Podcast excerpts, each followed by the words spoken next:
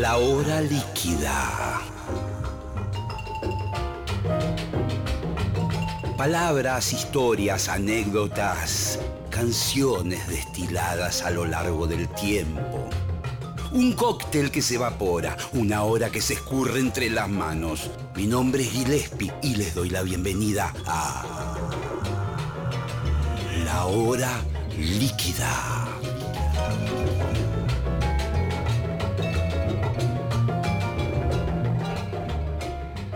Buenas noches, aquí estamos ajustando el sonido. Son las 20.06 minutos. Esto es Radio Nacional, Nacional Rock, la hora líquida, en un formato, imagínense, de emergencia total. Hasta hace una semana teníamos el auditorio, hoy en virtud de esta segunda ola ya de COVID, ya la tenemos a pleno bueno, nos estamos acomodando eh, con medidas y distanciamientos sanitarios como corresponde. Pero eso no va a impedir que tengamos una hora líquida muy especial con un gran amigo, un talentoso. Uno de los pocos ídolos que tengo yo en la música, que es Lucio Mantel. En minutos, en minutos, ya lo vamos a tener ahí, en forma remota, claro, cada uno desde su lugar Lucio Mantel en la hora líquida, ya, en minutos. Una franja larga de mar me separa del mundo que supe reinar. Ando sin mirar para atrás, no conozco el camino que debo caminar. Implacables tiempos vendrán estaré tras la niebla, ya no me verán. Los destellos de la tormenta serán la vestimenta que me voy a llevar. Árboles apuntan al sol, no paran de crecer en el frío o el calor mientras se me desojo como árbol, me fundo en la canción. Una sombra pronto serás, te harás invisible cuando vuelva a buscar. Pero mientras pueda encontrar los restos de tu huella, no volveré a mirar. Por llegar trae menos dolor que este momento que se escapa. Algo me hace elevar la vista otra vez, queriendo navegar por el reflejo que este mar va dejando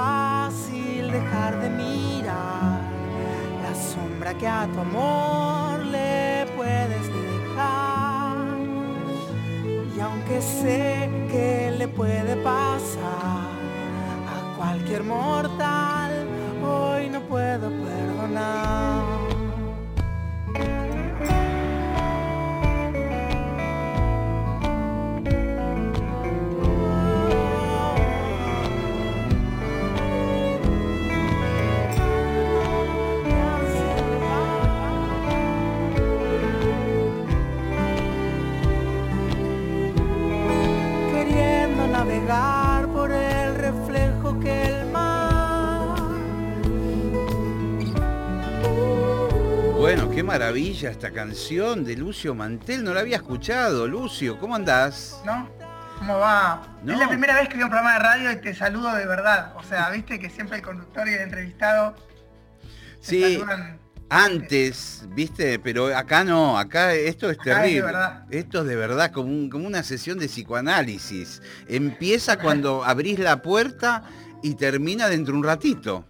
Sin, sin, sin hablar nada, sin arreglar nada. sin arreglar nada. Nada, no podemos no pudimos arreglar nada. No, no, no. Ah, arreglar no, no, bueno, pensé hablaba de arreglar en el sentido de curar. ¿No? No, no. Arreglar, viste que a veces el entrevistado dice, no me preguntes tal cosa, no hablemos ah, de tal otra. No es así, ¿eh? Bueno, loco, esto que escuchamos es una maravilla. Muchas gracias. Qué bueno, es eh, del, último disco, que ya tiene un año y pico. Que no escuché. ¿Que no lo escuchaste? No lo escuché. Pero te lo voy a mandar para que lo escuches. Sí, o lo, después lo chumeo por ahí en forma virtual, por ahí en alguna... Tiene que estar colgado en, internet. En la plataforma, sí, te mando el link. Dale, dale. Pero notaba, por ejemplo, arreglos de cuerdas, una orquestación, ya que venía perfilando en Confín, ¿no? ¿Verdad? Sí, sí, creo que este disco es un poco menos ambicioso que Confín y en esa, este Confín es como toda la carne al asador todo el tiempo y toda la forma de estar es un disco más de viste como si como si fuera una síntesis de todo de eso no viste como un poquito más, más, eh, más en la canción que en, la, sí, en, la experimentación. Que en la vestimenta, ¿no? De, la canción. Claro, claro. Sí, hubo mucho de eso. ¿Y cómo fue un poquito el proceso? Porque me interesa hacia el punto donde fuiste apuntando. Eh, de, Confín, que era un disco donde, como bien decías, metiste toda la carne en el asador, bueno, eh, ¿Qué, procesos mentales te fueron siguiendo? ¿Qué dijiste? Fue, un, proceso muy caótico.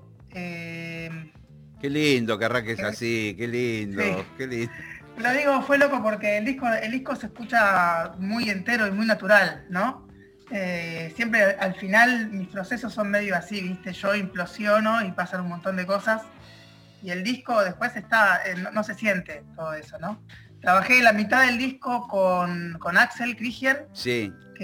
como, productor. Sí, sí. Eh, de hecho, bueno, esta canción es una de las que produjimos con él y, incluso hasta los arreglos de cuerda los compartimos. ¿no? Yo le mandaba arreglos, él los corregía y algunos temas eran al, revés.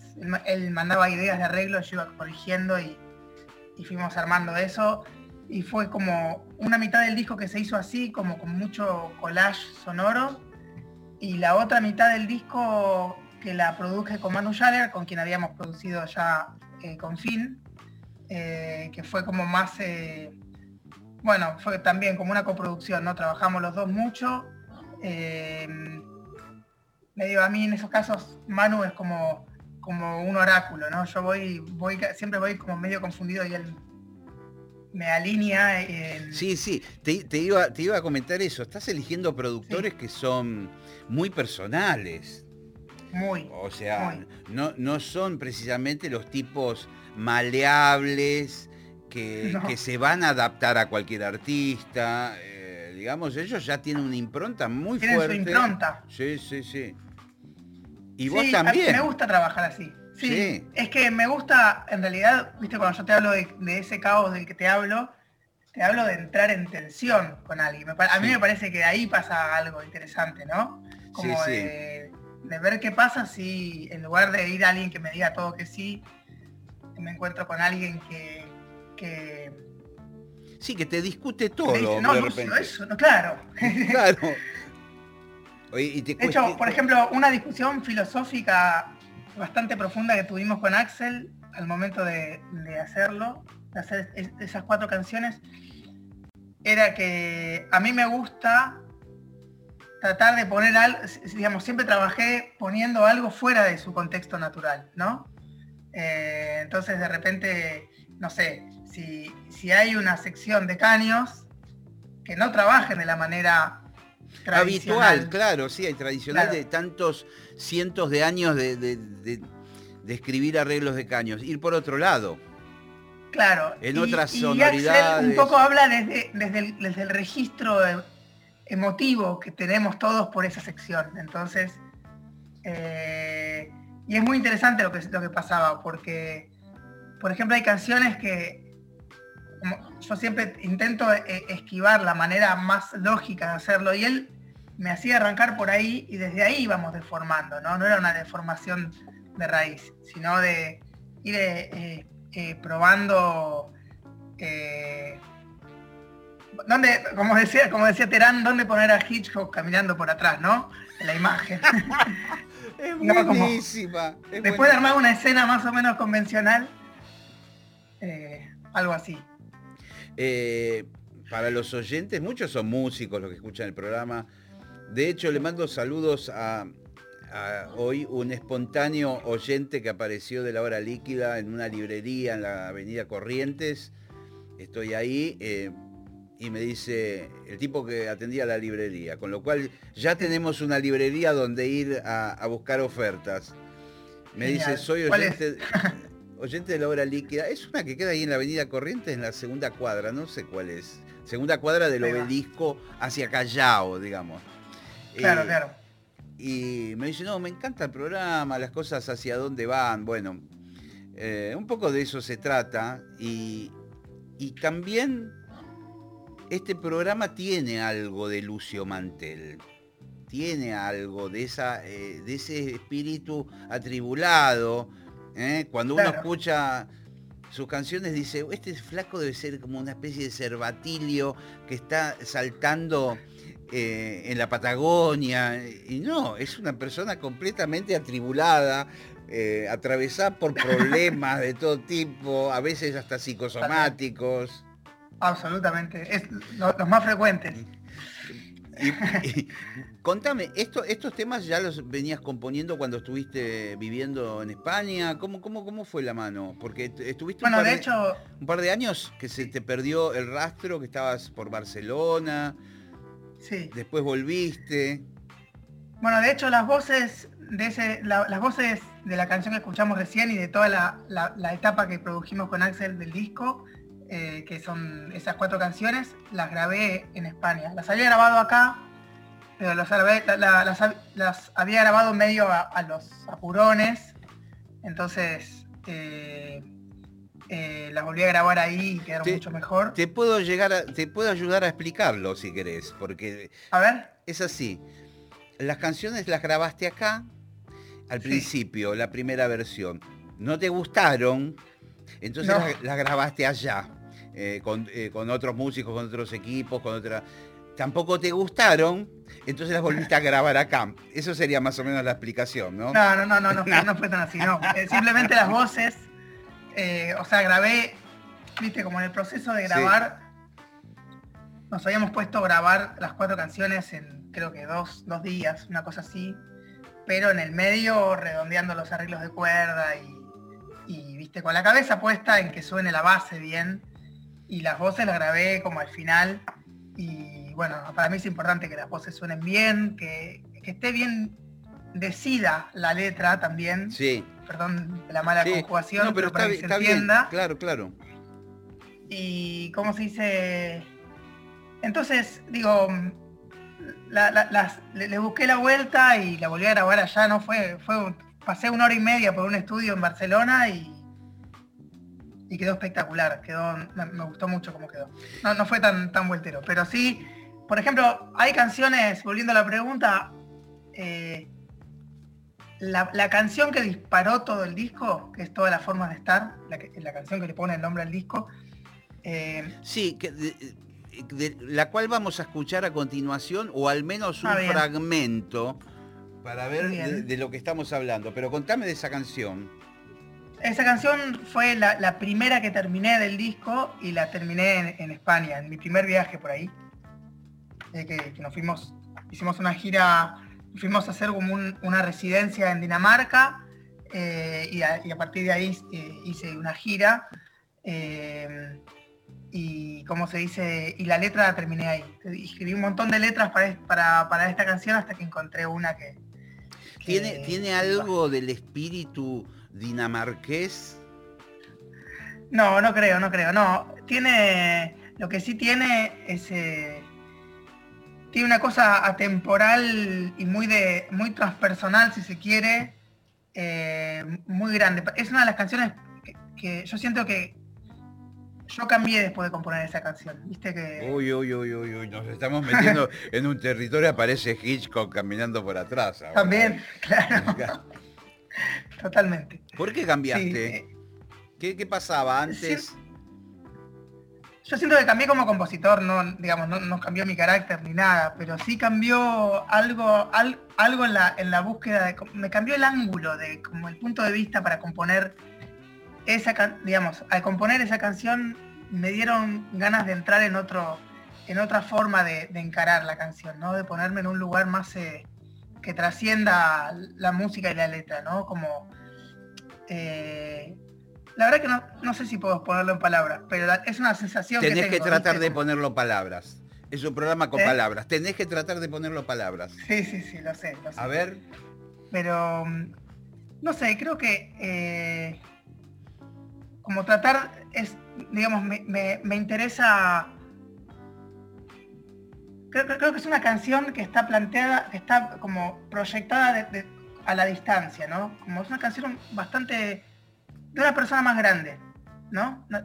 De hecho, el, el leitmotiv eh, letrístico de la canción, eh, yo creo que tiene que ver con, eh, con, la crisis de los 40 y un montón de, cosas que vienen con eso, con darte cuenta que ya no vas a ser jugador de fútbol o bombero o todas las cosas que uno quería hacer cuando era chico y que la, vida tomó un, camino, ¿no? Y el punto de y lo que hace la, letra de la canción es proyectar simultáneamente todas las otras vidas posibles, ¿no? Todas las otras bifurcaciones que pudo haber tenido la Es como muy cinematográfico también. Es, Parece una película de, habla de la pantalla. Parece una película de esa de. Parece una película de González Iñaturri, no sé cómo se llama, del mexicano. Sí, sí, sí, total, sí. Eh, ¿Cuál era la.? Y Babel, Había una que era medio así, ¿no? Babel eh, fue una. Claro. Amores Perros, creo que fue. Amores Perros. claro. Vamos a escuchar. Bueno, tiene algo de eso. Escuchamos y seguimos hablando. Todas las formas de estar. Lucio Mantel, aquí, en la hora líquida. Ahí va.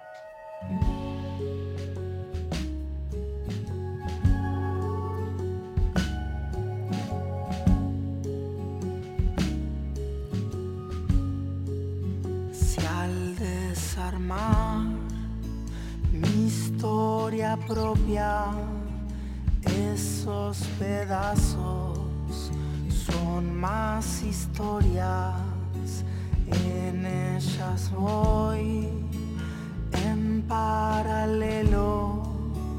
Y al mismo tiempo en una esquina del cristal. Yo soy muy viejo y estoy mirando atrás mamá porque yo tengo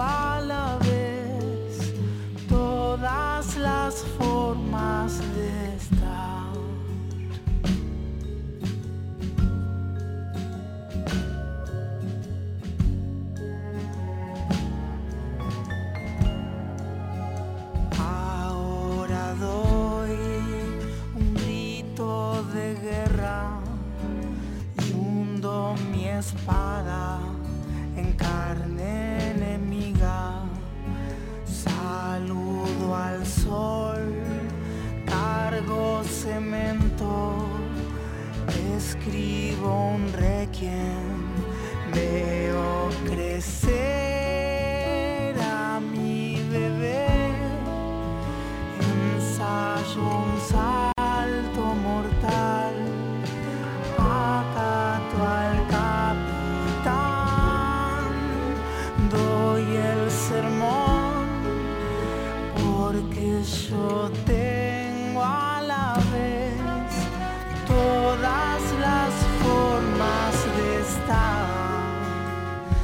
dividió mi propia pantalla y me veo a un tiempo en tantos lugares.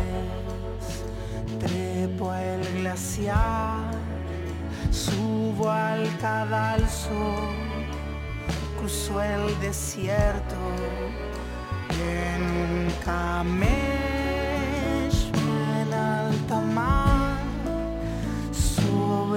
sobre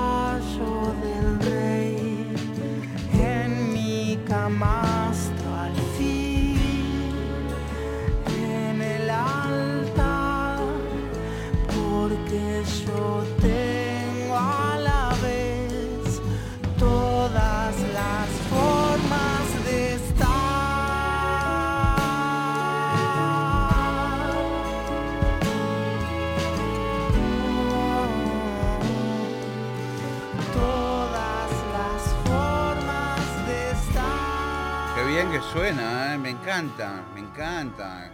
Gracias.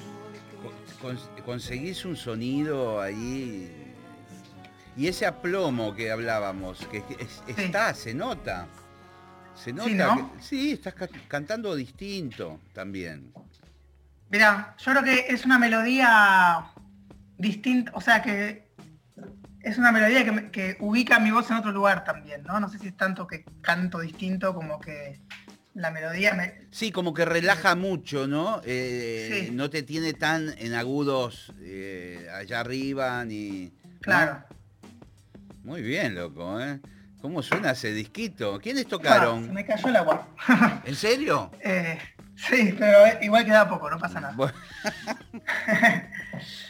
¿Quiénes tocaron el disco? Y bueno, en, en cada etapa del disco, digamos, tocaron dos bandas distintas, ¿no? La etapa, la etapa que hicimos con Manu se grabó toda en vivo y tuvo muy poco overdub, digamos, muy poca sobregrabación.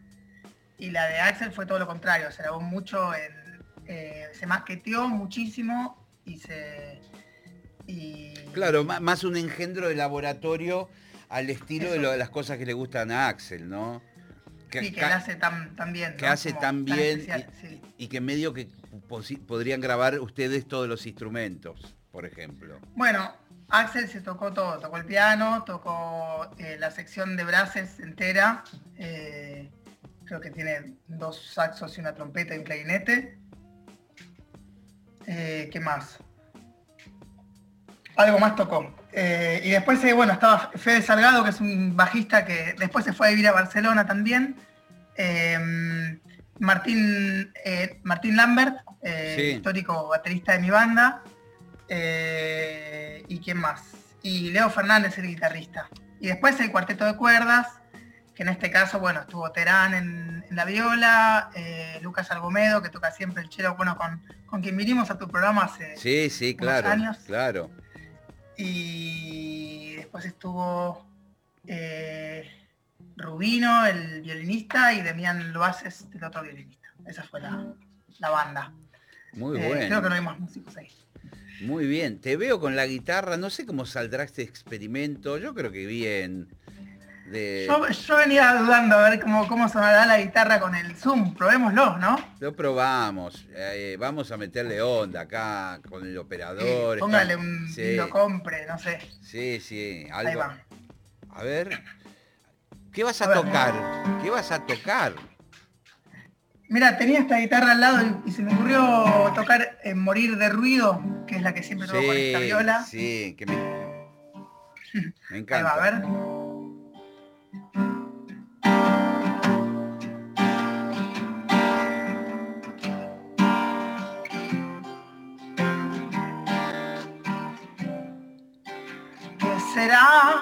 Esta música? ¿De dónde vendrá? ¿Estará guardando una señal? ¿Quién puso en mi boca estas tantas palabras? Pasan por mí y se van.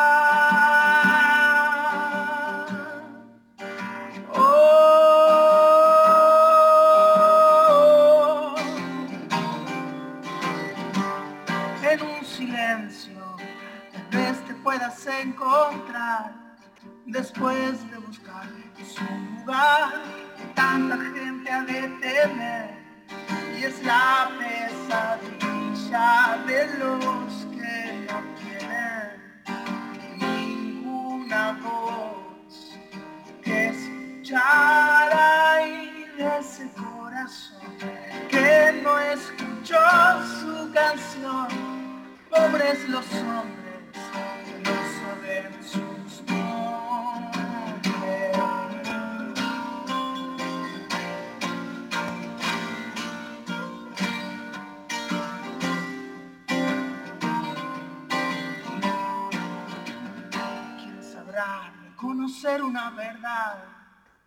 Si es que eso existe a veces la creo vislumbrar, la luz en mi pecho se apaga y se enciende.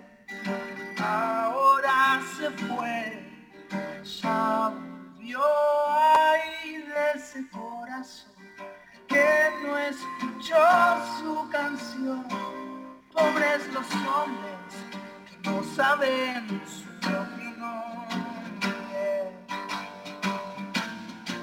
cuando me muero de ruido. No puedo ver ni pensar, voy detrás de esa voz cantará por mi voz.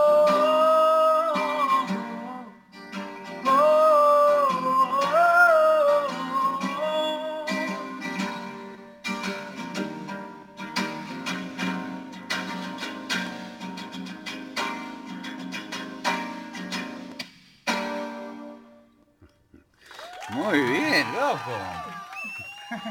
Muy bien. Muchas gracias. Sonó, sonó muy bien. Sí, perfecto. Además, eh, yo iba como imaginando arreglos además de como resonancias y, armónicos que aparecían ahí, me, sonaban como arreglos que aparecían hitchcockianos, como bien decís, atrás de la guitarra. con el tema. Mira, vamos a emprender eh, un viaje. Quiero recuperar esos años donde no te vi.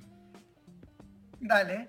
Y que me cuentes un poco el periplo. Ahora estamos quizás viviendo estos momentos tan extraños en el mundo con la pandemia, que dan a reflexionar, a pensar, a mirar qué hubiera sido de tal cosa, de tal otra. ¿Cómo, cómo, cómo, ¿Cómo fue que te, fuiste un par de años a probar suerte? ¿Y qué, encontraste y qué, te faltó también, estando en Barcelona, por ejemplo?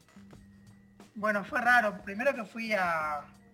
Fue, un poco una mezcla de muchas cosas. Me fui por cuestiones personales, digamos, mi, novia estaba ahí en ese momento. Y sí, bueno, eso es muy importante. en, principio me fui, claro, en, principio me fui de gira. Eh, y bueno, después eh, quedé, quedé con, la relación con mi novia y me fui, estuve viajando ahí. Eh, y lo que hacía era, era armábamos, eh, aprovechamos para, tocar en festivales. estuve en un, par de, en un par de festivales muy interesantes. bueno, en el de Dinamarca estuve dos veces. toqué con un cuarteto, la primera vez toqué solo, la segunda vez toqué con un cuarteto de cuerdas danés Uy, qué loco. Una arregladora, sí, con una arregladora mm, danesa que escribió arreglos sobre mis canciones. Eh, y ahora queremos grabar algo con ellas. No sé, pues son, son cuatro chicas, aparte tremendas, tocan espectacular. Y quedó, quedó la idea de, seguir, ¿no? Y después, bueno, estuve tocando lugares, o sea, tocando desde festivales enormes hasta eh, lo que se llama house concepts, ¿no? Tocar en un lugarcito eh, porque me quedaba de paso. En esos bolichitos eh, hechos en casonas, en departamentos, así. Eso, sí, y también incluso en, en casas. Hay, por ejemplo, en Francia apareció un productor que me produjo toda una gira de, no sé, 6, 7 conciertos en casas particulares de pueblitos franceses. ¡Oh, qué divino! Fue divino. ¿eh? Increíble, fue una, de las experiencias de mi vida, estuvo buenísimo. Porque aparte son esos, pueblitos de película, ¿no? De perdidos ahí en el tiempo, en el medio. Que tienen dos mil años, no sé, bueno, dos mil, mil años. Sí. Tranquilamente pueden tener. Sí, sí. Y después, ¿qué más? Eh, toqué en, en, un par de festivales dentro de España también, en el Barnasans, que es un festival de Barcelona. eh, también eh, en un festival de, canción que se llama Abril para Vivir, que es en, Granada. Y nada, fue como... ¿Y cómo, cómo qué, cosas eh, convivían en tu vida cotidiana? Digamos, ¿pensabas eh, cómo podía ser tu vida de ahí en adelante radicado en Europa? ¿Pensabas en regresar? ¿Extrañabas? ¿Cómo, qué, era lo que pasaba? Bueno, no, no, pensé en radicarme, ¿eh? o por lo menos, obviamente la idea pasa por la cabeza porque siempre que estás en un lugar se te ocurre. ¿Cómo sería siempre se te ocurre, sí. ¿Cómo sería vivir acá, no? Claro, pero, mm, ¿cómo se dice? Eh, siempre pensé, lo, que, lo complicado era que estaba haciendo un disco, porque todo coincidió con, el momento de toda la forma de estar, con, la elaboración de ese disco. Entonces, eh, trataba de hacer como una especie de, preproducción en cuanto a las fechas de qué pasaba cuando venía acá a Buenos Aires y cuando venía eh, tratábamos de hacer giras súper intensas para eh, intensivas, ¿viste? De, tocar, no sé. Muchos shows en pocos días. Claro, viernes, sábado, domingo, descansamos de lunes a miércoles y jueves, viernes, sábado, domingo de vuelta. Y por ahí, no sé, son siete conciertos en diez días. Eh, hicimos bastante de eso acá. Y bueno, ya yo también hice, o sea, tuve meses que era de lunes a jueves estaba en Barcelona y el resto del tiempo estaba viajando. Eh, y estuvo buenísimo. También tuve momentos eh, más muertos de. O sea, tiempos muertos de poderse escribir y de. Y de, no sé, más reflexivo, ¿no? Estuvo buenísimo también. Es muy loco porque fue, es todo lo opuesto a lo que vivimos este último año, ¿no? Sí, sí, claro. Eh, como que en un momento, una, yo, a mí la cuarentena me agarró una noche, un día antes de viajar eh, a España, por, me, iba a ir eh, a hacer como la última de estas, de estas giras, que iba a ser la más intensa, tenía un montonazo de conciertos. Eso no lo sabía, le da, le da un toque dramático al relato, un giro inesperado. Lo que habrá sido tu cabeza, hermano, que un día antes de irte a hacer una gira se cae todo. Bueno, el pensamiento que yo tuve fue que, que bueno, que digamos que mi, entre comillas, drama al lado del drama que estaban viviendo. Claro, claro, claro, claro. Varias, personas en el mundo, varios millones de personas, eh, no existía y que todos, de hecho, tuvimos alguna historia con, con, la pandemia y con, la cuarentena y demás, ¿no? Como que también a mí me parece que es importante poner, ponerse en contexto, ¿no? Eh, muy buena frase, muy buena frase. Es Poner el drama de uno en el contexto de los, otros. Sí, sí. Sí, sí. Y ahí eh, todo eso, evidentemente, o sea, entró. Al principio era como posponer las cosas por un tiempo. Eh, a mí me ha pasado también reprogramar fechas, qué sé yo. Con el, con el paso de los meses era casi que no se va a hacer, digamos. Empezar a cancelar cosas. Total. de hecho, eh, era muy gracioso. La gente de los lugares tampoco sabía nunca ciencia cierta cuando muchos decían, claro, estabas, no sé, en junio decían, hagámosla el 4 de diciembre, pero era tirar una fecha como tirar cualquier cosa, sin saber nada de cómo iba a estar el mundo en aquel momento. Y... Bueno, de hecho, de, los conciertos que teníamos eh, nosotros eh, arreglado, ya algunos ni siquiera nos escribimos para decir que se cancelaba. Fue como, hablamos un tiempo después, o sea, no, como ni, hacía falta llegar a esa instancia. Claro, claro. No te daba, viste, para decir, che, loco, eh, escúchame, ¿cuándo hacemos la fecha? Claro. No, no, ya está, ya quedó ahí. Bueno, los festivales, muchos de ellos se hicieron en forma virtual. Eh, festivales históricos de rock y qué sé yo, se han hecho en versiones online y todo sí, sí, acá en Argentina también, ¿no? Sí, acá en Argentina también, sí, sí, sí. ¿Y cómo te has llevado vos con la pandemia, particularmente de puertas para adentro? ¿Te lo bancaste bien? ¿Lo tomaste con filosofía? Eh, ¿Te agarraban ataques de angustia mirando la pared? Me, pasó todo, me pasó todo. Creo que al, principio fue muy fuerte porque eh, me agarró solo la pandemia. Claro. absolutamente solo. Y fueron, creo que dos o tres meses sin verle la cara a nadie, porque al principio eh, estaba prohibido, digamos, que caminar, eh, Irte, irte, muy lejos de tu casa. Entonces, creo que hasta que me encontré con un amigo o con mis viejos, pasó un tiempo largo. Eh, y después un poquito se normalizó. Me resultó, yo dije, bueno, una cosa que, aparecía mucho entre los músicos y artistas era que, bueno, ahora tenemos tiempo para componer. pero a mí el... yo lo decía eso, ¿eh? lo decía constantemente. Fue, una de las muletillas que más usé. Pero... Bueno, pero a mí me pasó que me... Te anuló. al contrario, al contrario, claro. Claro, pues yo me pongo caminando mucho. Claro. ¿No? Eh, y en ese momento no, existía ni eso, ¿no? Bueno, eh, ¿te acordás? Hubo un momento en donde eh, Rodríguez Larreta permitió que la gente saliera a hacer caminatas y qué sé yo, ahí me imagino que habrá salido como loco. A full, sí, sí, sí. sí barbijo. Sí, fue como una fiesta, fue como un, pequeñísimo derecho adquirido, que fue una novedad total. Sí, de todas Pero bueno, tardé mucho en empezar a componer, de verdad. O sea, como de hecho, compuse un montón de, inicios de canciones y hasta que terminé una pasó un montonazo de tiempo. Me pasó como. No sé, como aburrido es muy difícil componer para mí. Claro. No, puedo componer aburrido. Claro, claro, claro, claro.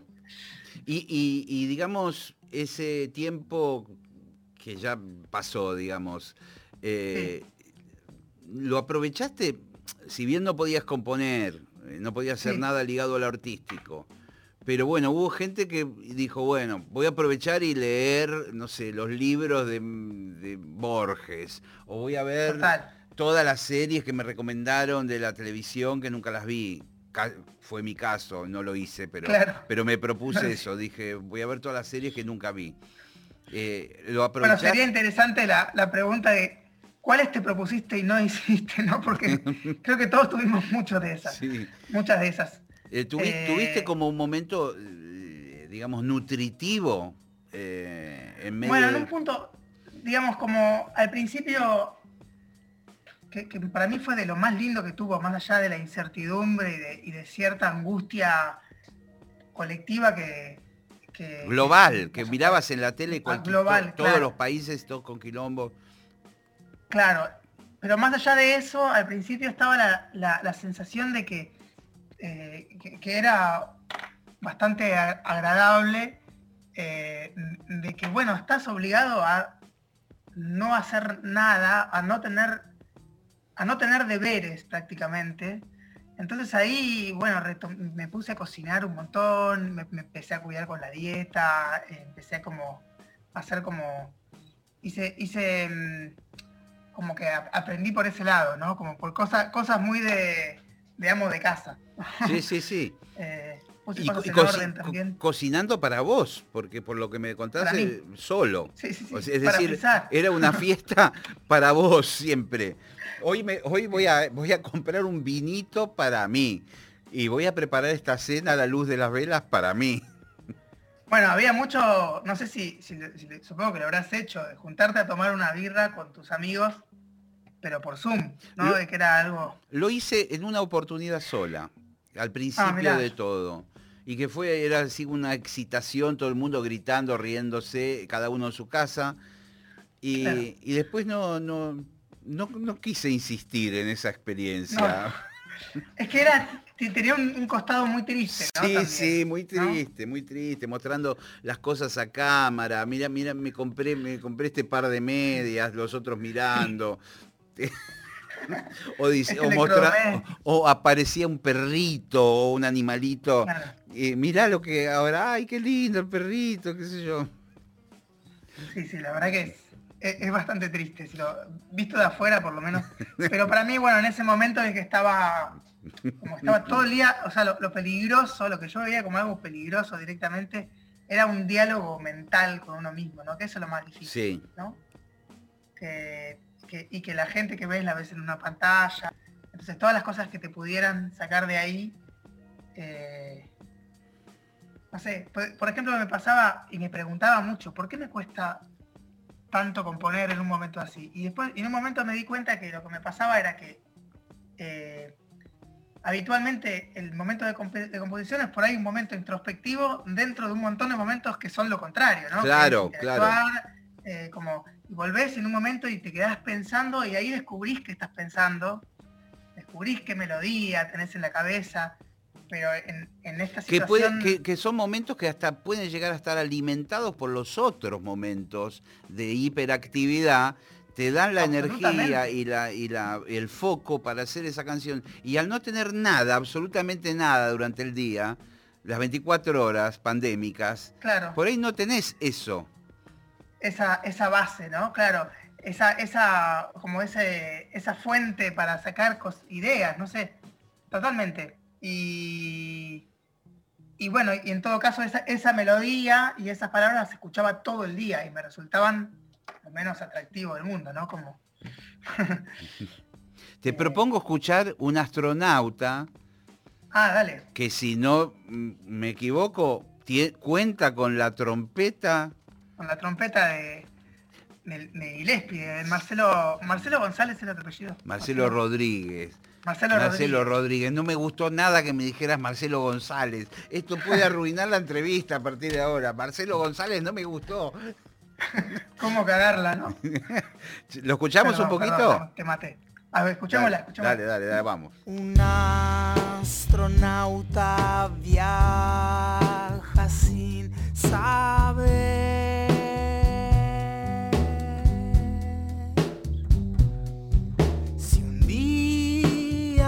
va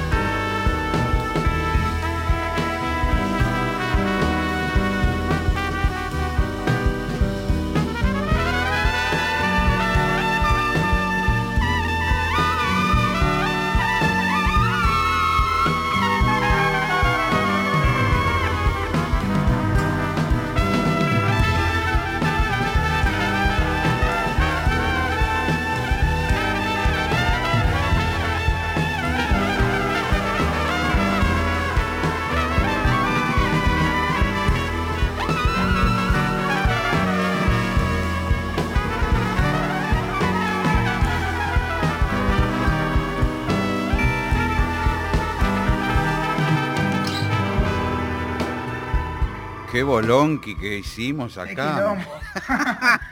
Hermoso quilombo, me encantan esas trompetas. Sí, son psicodélicas.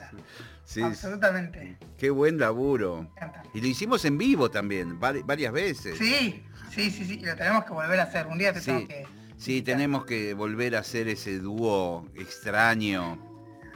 ¿Te acordás? Eh, me estaba acordando, la otra vez me llegó un, videíto de del teatro donde tocamos. Sí. Con un, un resumen de ese concierto que hicimos todo improvisado. Sí, todo improvisado, qué locura. Sí. Solamente gente así, que no está bien, puede hacer estas cosas. ¿Te acordás que hicimos uno en, un museo en Santa Fe, por ahí? Ese te digo. Qué divino. Con se, llama...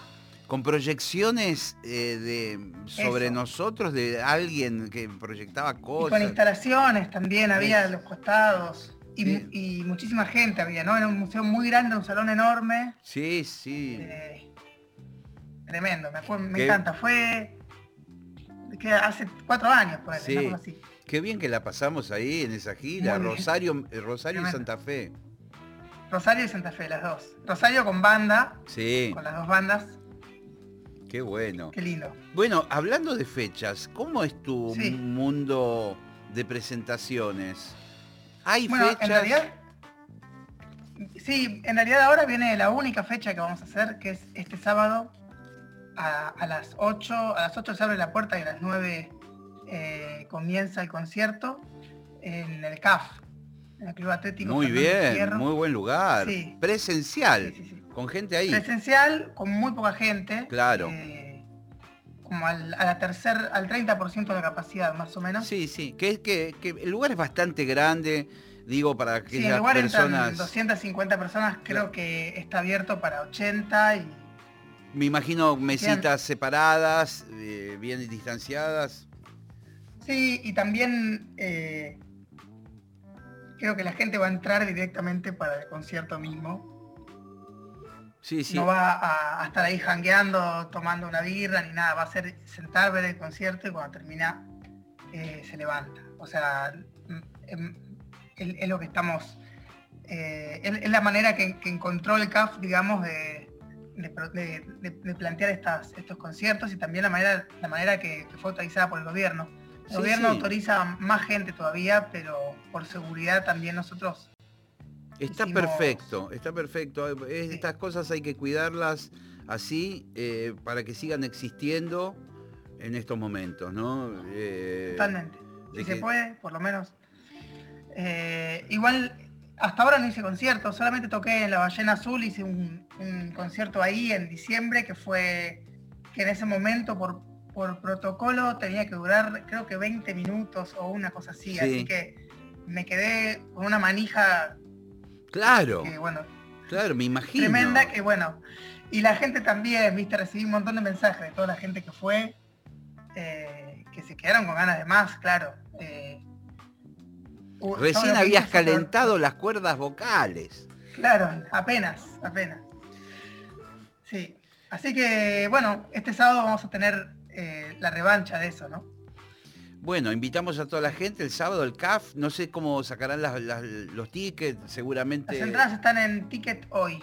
Tickethoy.com. sí, sí. Y si, entran a mis redes sociales van a encontrar publicaciones que tienen eh, que tiene el, enlace para ir ahí. En, todos, en todas las redes soy Lucio Mantel, así que muy difícil no es. Lucio Mantel.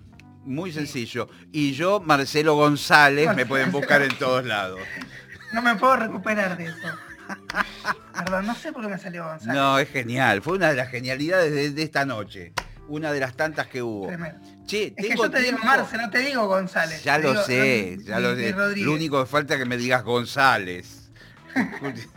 Eh, tengo tiempo para una canción, para no... ¿Querés tocar una con la viola? Lo que quieras. Una, ¿puedo cambiar? Yo la, yo la Dale, cambia. La, producción le dijimos que tocábamos una canción vamos a tocar otra. Cambiala, cambiala, por supuesto. Voy a tocar Raíz Salvaje. Muy bien. Es más cortita. Muy bien, me parece un buen volantazo. Ahí va. Dice, un minuto sin pensar, quisiera existir sin preguntar Ah, no la escuches, no la nombres, por favor. Déjala donde está, oculta en algún sitio. No la vuelvas a mirar, solo así va a desaparecer. Ah, floreciendo sola en la oscuridad, hundiendo su raíz salvaje suelo, guardar el secreto de mi humana condición, callando el latido de mi fiel corazón, y que el diablo ya no sepa nada de mi sombra y de mi amor. Oh, que no me debe y que no me pueda encontrar, trataré de no hacerme notar.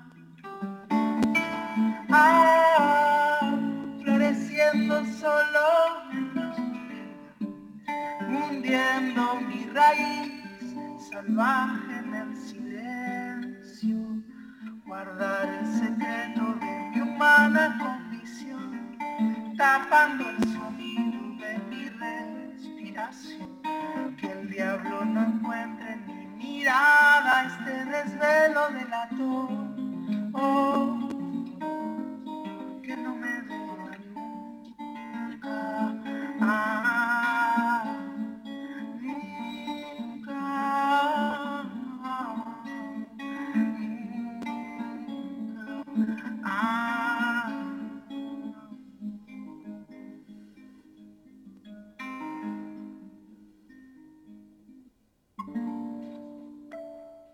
Qué maestro. Qué bueno que estuvo. Me encantó conversar con vos, Lucio, tanto igualmente, tiempo. Igualmente, Marce, eh, iba a decir, eh, bueno, ojalá nos veamos pronto. Te estuve extrañando, tenía muchas ganas de verte. Sí, sí. Eh, te iba a mandar un mensaje en estos días para, para no sé, para saber cómo andabas. nos, vamos, nos vamos a ver, nos tenemos que cuidar, tenemos que ir a un lugar donde haya aire libre y podemos tomar ahí algo, en un barcito. Sería genial. En la vereda, así que pronto lo haremos, mi querido. Bueno, sería un golazo. Y bueno, muchas gracias por todo. Siempre un placerazo conversar con vos. Nos vemos la próxima, Lucio. Abrazo enorme. Chau, chau. y nos vamos despidiendo de todos, ¿eh? Ustedes saben que este programa es así, termina y termina. Hasta el martes que viene. Chau, chau.